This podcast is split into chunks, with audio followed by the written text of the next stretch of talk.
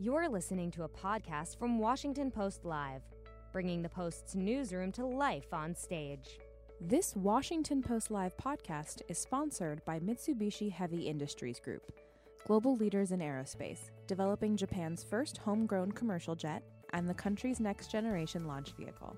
On October 7th, the Washington Post Live traveled to New York City to learn how advances in technology, efficiency, and design are reshaping the future of aviation in the air and on the ground. New aviation markets are rapidly emerging around the world. In Asia, Japanese and Chinese companies are stepping into regional aviation as business there is expecting explosive growth in the coming years. In this segment, we'll talk to the former FAA administrator and a top aviation analyst about this new dynamic. Let's listen. Good morning. I'm Libby Casey, the politics and accountability anchor at the Washington Post. We're going to continue our program this morning with Michael Huerta, who was the FAA administrator from 2013 to 2018, and Michael Boyd, longtime aviation analyst and CEO of Boyd International. Welcome, gentlemen. Thank you for being here. And I invite our audience, both in the room as well as online, to send us your questions on Twitter. You can tweet us using the hashtag PostLive. So, so to begin with, let's talk about growth. And, and we left on that note as we heard uh, the CEO mention a moment ago, where he anticipates growth happening. But I want to talk about the Asia market. I mean, we're expecting to see uh, what could be 40% of the world's travel market in 15 years from now. What does that mean in terms of opportunity, Administrator Huerta? Well, Asia is growing at faster than any other region of the world. You know, between now and 2037, I think IATA is estimating that the annual growth rate uh, for aviation in Asia will be uh, close to 5%, around 4.8% annually. And by comparison, that's double the US rate projected for the same period.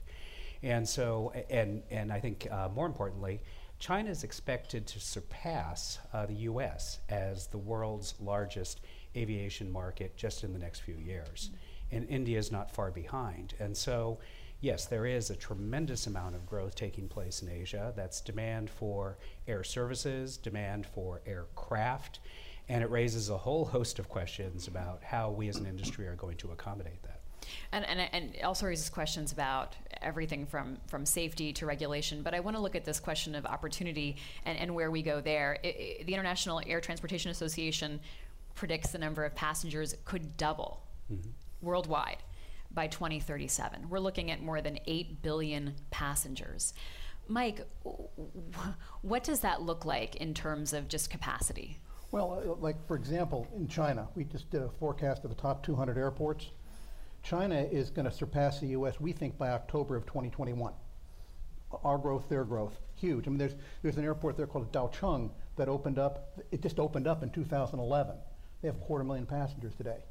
That's in a region with only about 130,000 people. The growth there is just going to be astronomical because it's so, there's no hubs in China, by the way. I mean, you, can't really do much connecting. It's all point to point stuff for now. And that's going to change. But that means we're going to have a whole lot more airplanes in the sky. They're going to need another 5,500 airplanes in the next 10 years. So that's huge. And that's just one country. Here in the U.S., uh, uh, it's not well known, but we're still about 5% fewer airplanes in the sky now than 2007. They're bigger airplanes. But it dropped, you know, in 2008 things dropped. We're getting back to that now. But when, concurrent with that, we've got China growing. We've got India, if they ever build enough airports, growing. Uh, the EU, intra-regional. You, you, can't forecast airplanes anymore by region because the air, they, they move around. You have to forecast it by who's buying them. But we're going to have huge growth. And here in the U.S., it's still going to be growth that we have to accommodate. Where's the room for innovation as we see this potential boom? You know, is there an opportunity here to to capitalize on the demand and make some real upgrades in the technology? Well, the, what what all the air aircraft manufacturers have been focused on is improving fuel efficiency. Uh, this is in addition to significant uh, impacts associated with aviation emissions.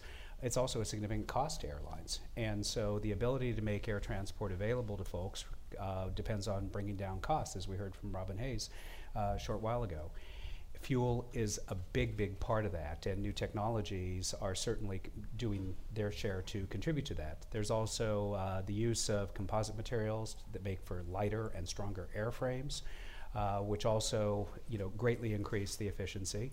of, uh, of uh, aircraft moving through the sky, and then innovations in how we move aircraft through the system, uh, much more efficient flight paths. And so there is a lot of work that is being done globally to try to accommodate this significant increase in demand.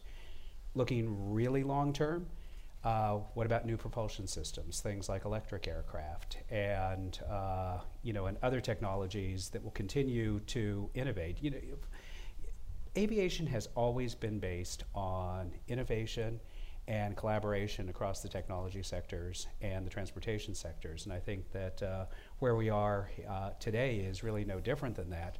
What is different is that the pace of change is much quicker than it used to be. Electric is such an interesting question. We did see at the Paris Air Show this summer an Israeli company come out with a mm-hmm. prototype, Alice, uh, for the electric plane. This is Eviation. Uh, the goal is 650 miles it could travel at 240 knots. Their goal is to get this out in the next couple of years. But what are we talking about in terms of practicalities of electric planes? Well, right now, battery technology is not there. We're not going to see a, a, large airliner, you know, powered. And the, the extension cord would be way too long. you know, we just don't have that tech. But in Denver, there's a company called Bye Aerospace, mm-hmm. and they're putting out a two and four passenger airplane. Now, what that's all about is it's it's electric, but the cost of the electricity for an hour is about three dollars. You'd get into a Cessna 172. The cost of the fuel is about 40 to 50.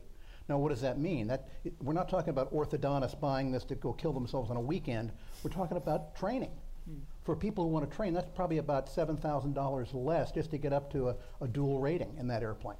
So it's going to affect pilot training too. That's a good thing. But if we're looking for purely electric, Rolls Royce is working on it, other hmm. people are. But it's, it's a long way down the road. Hybrid, we've looked at hybrid.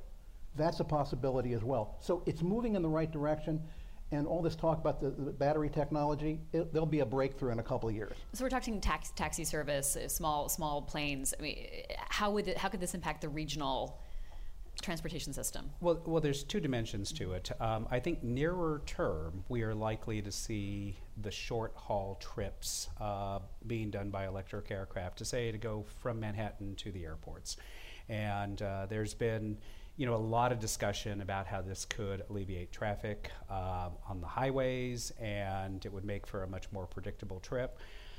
A lot of work needs to be done, and I think the questions are less technological and more regulatory and consumer acceptance. What do I mean by that?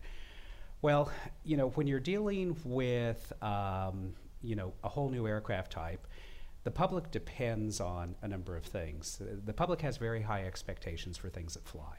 Uh, we, we want to know that the aircraft is safe. We want to know that the company that operates it meets some basic standard of safety. We want to know that the operator is properly qualified to ensure that the trip can be done safely. All of those are regulatory questions. And uh, those all need to be sorted out to enable this kind of service. And then longer term, we're talking about unmanned, unpiloted aircraft uh, providing these sorts of services. And so you have a bucket of regulatory questions that need to be dealt with. Then you have the whole question of acceptance by the public.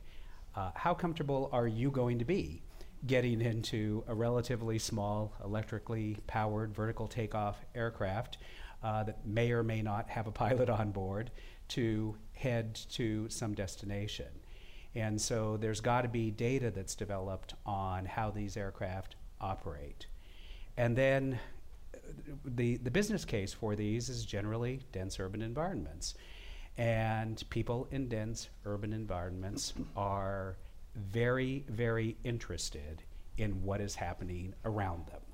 And when they start to see these things moving around through the system, uh, a, a friend of mine was the mayor of a major city and put it this way you know, if I have a constituent who is concerned about low flying uh, quadcopter or whatever aircraft flying around in the city, they're not going to call the FAA. They're going to call the mayor. and, and what he was asking is, what authorities do we have as a city? Which then brings up another whole set of issues, and that's the roles of federal, state, and local governments. So a lot of questions need to be resolved there. Mike, I'd like you to weigh in on some of the points that Administrator Huerta brought up. Uh, what sticks out to you in terms of what could slow growth opportunities like that, and, and what could actually in- inspire things Well- like the you know the electric plane? Well, you know, the real problem we have is, is administrator will tell you, is, is managing this. Yeah. c- making things that they don't run into each other. You know, that's another thing. The other issue is, let's just say it's unmanned. It's going to be manned by somebody. Who's going to do that? How are they going to be trained? That sort of thing has to be worked through, and it's going to be at this level, the administrator's level. Well, that has to come. That's a lot of work. So that's one of the things. Another thing that's going to be taking place, it, it, it's related to this, are drones, UAS. And I'm not talking about the things realtors use to take pictures of their listings. I'm talking about, um, again, in China, they're taking old AN-2 biplanes and making them drones. You know, and it, it'll land on 300 feet or something. That, that's going to change our entire logistics system as well. Yeah. Places like Worland, Wyoming could Yeah. become a major logistics center. Uh, uh, theoretically, over-road trucking could be replaced with this, and that has to be controlled too. And that means controlling the skies. Even over Wyoming, you're going to have to control the skies and monitor it. So I don't want a job with the FAA going forward, put it that way. Okay? Well, there's, you know, I think we had, we did hit an important milestone just in the last few days when um, UPS received what's called a Part 135 operating certificate uh, to provide unmanned package delivery services. And it'll start out relatively limited uh, to provide uh, supplies to hospitals and so forth. But I think that y- the fact that the big logistics companies are viewing this not as a whole new business, but an integral part of how they make their business more efficient, I think is really an important point. And you're going to see more and more of that. Mike is quite right, though, because um, you know we have an air traffic control system that was designed to connect defined points with one another. And when we start to think about drones, and you start to think of, in, you start to envision a future where effectively everyone's driveway can become an airport and you're operating at lower altitudes, uh, talking to air traffic controllers is probably not the most efficient way to do that. There is a need for much more automation and uh, much more standards development in terms of ensuring the technologies are there to ensure that the system can operate safely. Are other countries asking these same questions on the scale that, that, that you're asking them? Yes and no. Um, I think uh, e- the drone industry is, is, is truly a global industry. And there are a couple of different philosophies that characterize it. Um, you know, in, in some countries, there is very much a push toward what I would call segmentation. Set aside defined airspace that drones can operate in, and uh, let the traditional aircraft operate in different airspace to ensure that there's no conflicts with one another. That enables you to have distinct systems to operate uh, each of those, and in, in some respects, it's easier. The U.S. has adopted a strategy of integration uh, which is that drones and traditional aircraft need to coexist in the same sky. And it's been adopted out of necessity. Uh, where we see a lot of demand for drone transportation is the same place that airplanes of a traditional nature want to fly. The other thing is the United States has a very large and well developed general aviation industry. And uh, the, these are the private pilots, the business aviation uh, that takes place throughout the system. And a lot of that takes place in what is currently uncontrolled airspace. And so, if you're going to have a lot more unmanned aircraft operating, there need to be technologies to uh, enable those that those systems can coexist and operate safely. And I'll just share with you uh, one statistic that I think illustrates where this is all going. We have on the aircraft registry of the United States about 300,000 aircraft. Of those, some 7,500 are classified as commercial aircraft. That registry has been built up over the 100 years of aviation history here in the United States. We have had an unmanned aircraft registry since 2015. We have today on the unmanned aircraft registry about 1.3 million unmanned aircraft on the registry. And so just in less than four years. And We also, um, of those, some 13,000, nearly double commercial aircraft, are classified as commercial unmanned aircraft. And so this is growing at a very dramatic rate. And uh, so I think it's going to fundamentally reshape aviation as we know it. I want to talk about China again because it's, it's a place that you've both brought up and ask you about who's controlling the airspace there and, and, and why does that matter if you're an entrepreneur looking to try to get into the market? Oh, China's tough. yeah. Don't. yeah, let's start with that. Um, no, it's controlled by the PLA, the People's Liberation Army. And uh, it, it, I think I think you can tag into that with what, what you've been through these negotiations. Well, it's uh, China has um, it's a very large country, but yes, the Chinese Air Force uh, does control the majority of the airspace, which is the flip of what you have here in the United States. Here in the U.S., the vast majority of the airspace is controlled by the FAA for civilian purposes.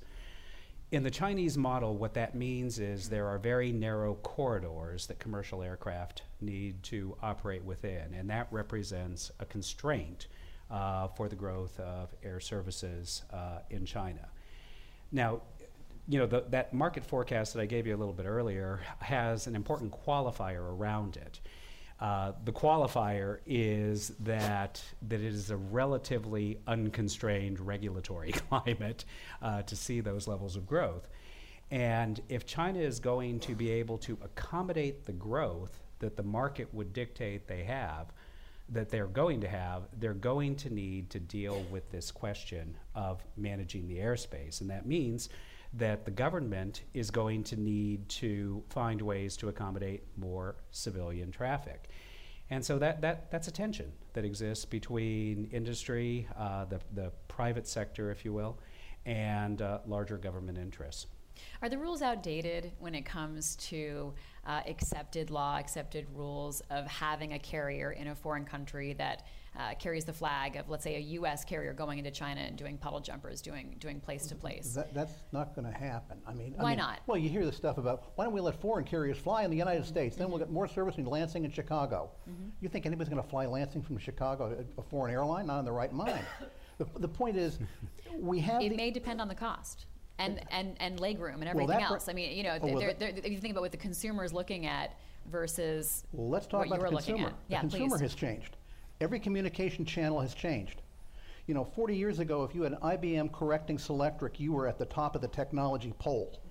Today, not only are they gone, but the stuff they were putting out is gone. I don't have to type out a memo now to the accounting department to get last month's numbers. They're already online. So the whole communication channel has changed. I mean, like we were talking earlier today, between Hartford and LaGuardia, that was a big market with an airline I work with. No flights today because people aren't going. Albany, Boston used to have 40,000 people. There's not an airplane in that market. That doesn't mean people are lined up at Albany International Airport pining away to get to Boston. It means they don't need to go there anymore. So where these things change is going to be very, very important. And, and a place like China, I mean, they, they've got problems way down the line to, to, to work out, as, as uh, the administrator just mentioned. But in, in the U.S., we've got to rethink how people communicate and air travel is a very important part of it. We've got to rethink the infrastructure we need to do it. I, going back to your question, though, I think that uh, it is important to recognize that governments typically view aviation as a strategic industry. It, uh, it is something that is very much intertwined with larger questions about uh, how the country develops economically and how the country you know, might rely on the industry for reasons of national defense. And China is no different. And I think that, uh, in fact, China, I think, has taken it even a step further. They view the development of their aerospace industry as really pivotal to their emergence as a global power. And so, for that reason, they are providing a lot of support, not only in providing air services, but also in supporting aircraft manufacturing. And that also has, I think, very significant and far reaching implications uh, for the global industry, where you essentially have two large manufacturers. And uh, we can envision a future where uh, there might be more than two. Well, yeah, I, I want to get at that question of what that means for competition for, for a company like Boeing. We do have a question from Twitter asking, will Boeing recover from their 737 MAX crashes? Absolutely. Oh, you- They're too big not to. You know, I mean, they- they- were they too big to fail? No, they, they won't. I mean, this is just one part of it. It's a big part of their, pl- their uh, product line, but it's not the only one, and they will work it out. Um, It's going to take a lot of money, but um, I, I, I really think they're still going to be dominant. Uh, Airbus will be dominant. Embraer is now part of Boeing, or will be. So, uh, and the other problem with China, just touching on that, is they're very good at a lot of things, but commercial aircraft, what they have on the, on the drawing board are Me Too airplanes that aren't going to sell outside of China unless they give them away. So Boeing and Airbus don't really see a whole lot of, aren't going to see a whole lot of competition from there or from Russia. By, by Me Too airplanes, do you mean copycat? They're, they're, They're just, not, yeah, they, they're- they're literally copycat, or they're just inferior products.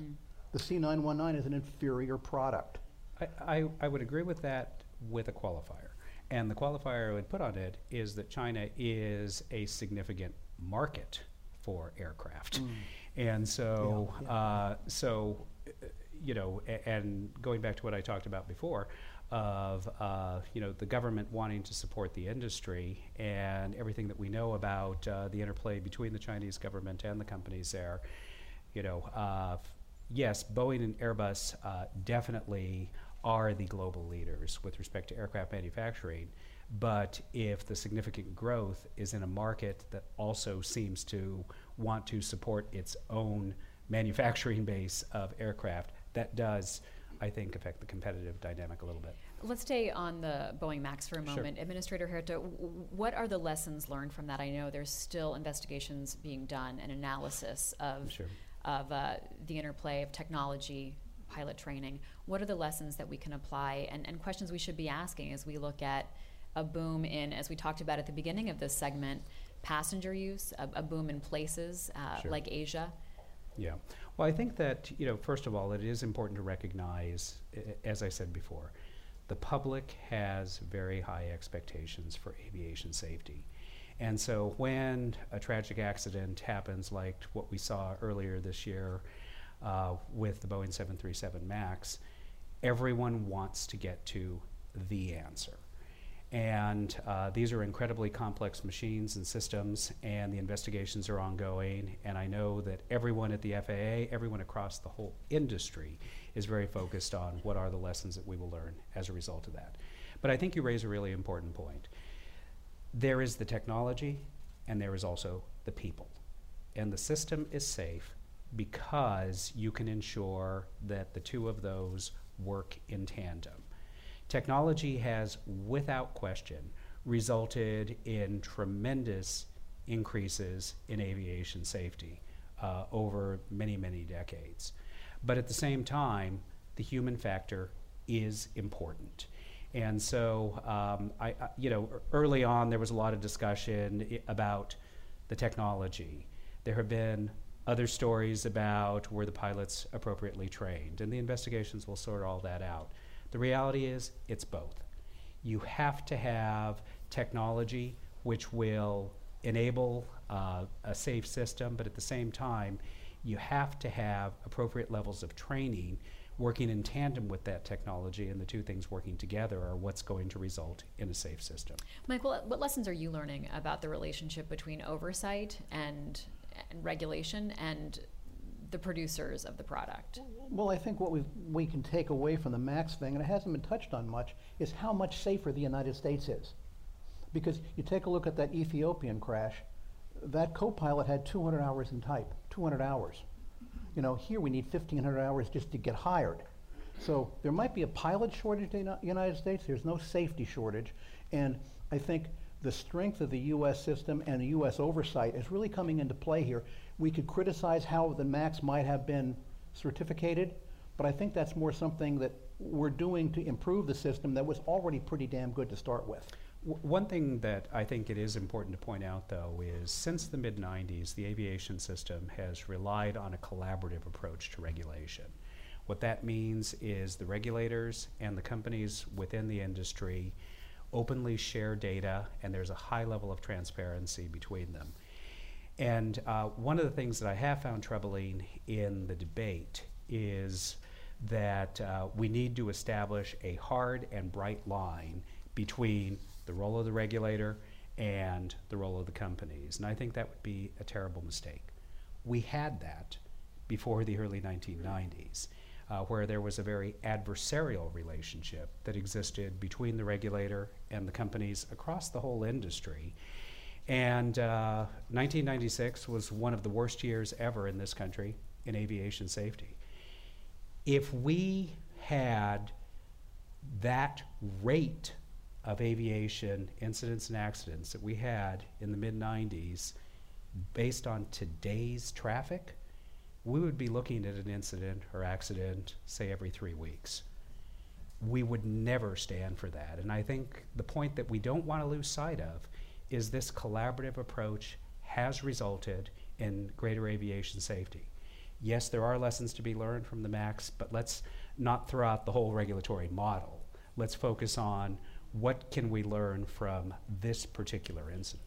I want to get back to a question from Twitter. Uh, we talked earlier, uh, we heard in the last panel the CEO of JetBlue, Robin Hayes, talk about climate change and flight shaming and how that's something that's becoming more and more prevalent in Europe, but it also could come over here to the U.S. So someone's asking on Twitter, is that having an effect uh, on, on, on the climate change conversation when it comes to industry? And as we look at regional carriers, as we look at uh, a, a, boom in desire to fly all around the, the world. Mike, you're, you're looking at me like the- you. uh, Can you say the word Luddite?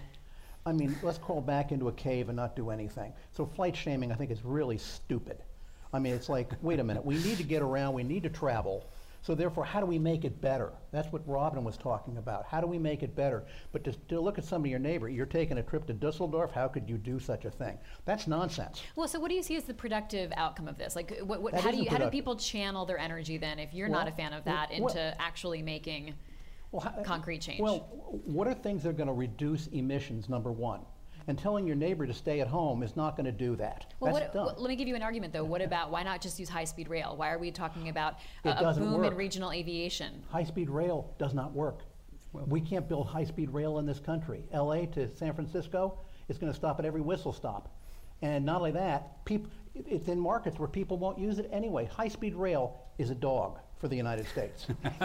So that's Mike's opinion. Administrator, let's get your two cents on, on this. Uh, climate is an important issue, and the industry is doing a lot, and I think needs to continue to do more. Um, I I- talk- Is that going to come because consumers are demanding Oh, it? Is it consumers gonna want be- it. Consumers want it. There, there is no question that consumers want to see a reduction in our nation's carbon footprint generally. And so, uh, you know, the airlines, yes, have a powerful economic incentive to fly more fuel efficient planes, uh, but there is a lot of consumer support for things like cleaner fuels. Uh, there is a lot of consumer support for uh, things that can be done in the operation of the aircraft, electric ve- ground vehicles um, at airports, or uh, reductions in uses of single use plastic aboard aircraft. And so it is something that the whole industry is thinking a lot about. And it is something that our consumers expect of us, and we, we need to respond to it. As uh, before we go, as we look at a potential boom in regional market traffic around the world, what does the U.S. have to worry about? I don't, I don't think, any, look, let's start with this. We have the best airport system in the world, the best airport system. So as these things By change, By system, you mean we, uh, uh, infrastructure? Do infrastructure, Worland, Wyoming, Akron, Canton, all these places, no no country in the world is as ready for the next generation of UAS and other things as the United States is. So we have that infrastructure. Can it be improved? Yes. The Port Authority is doing it here in New York. We're doing it in Salt Lake City. It's being improved. So we are moving ahead with the kind of infrastructure we need to improve air transportation where it's going to need, need to be improved. We need to, I think, increase the investment in infrastructure overall in order to support the growth of this industry, but also a different kind of infrastructure to support these new entrants, whether they be unmanned aircraft and others that are in the that are in the system. And I think that we need to figure out how we can accelerate uh, the regulatory uh, framework in order to foster greater innovation because at the end of the day it's the innovation that is going to lead us to the next generation of a better aviation system. All right, well, that's all the time we have. Administrator Huerta and Michael Boyd, thank you so much Thank for uh, speaking with us today. And now we'll hear from the sponsor of our program. No bloodshed. Thanks for listening. To hear more interviews from this series and other Washington Post Live programs, visit us at WashingtonPostLive.com.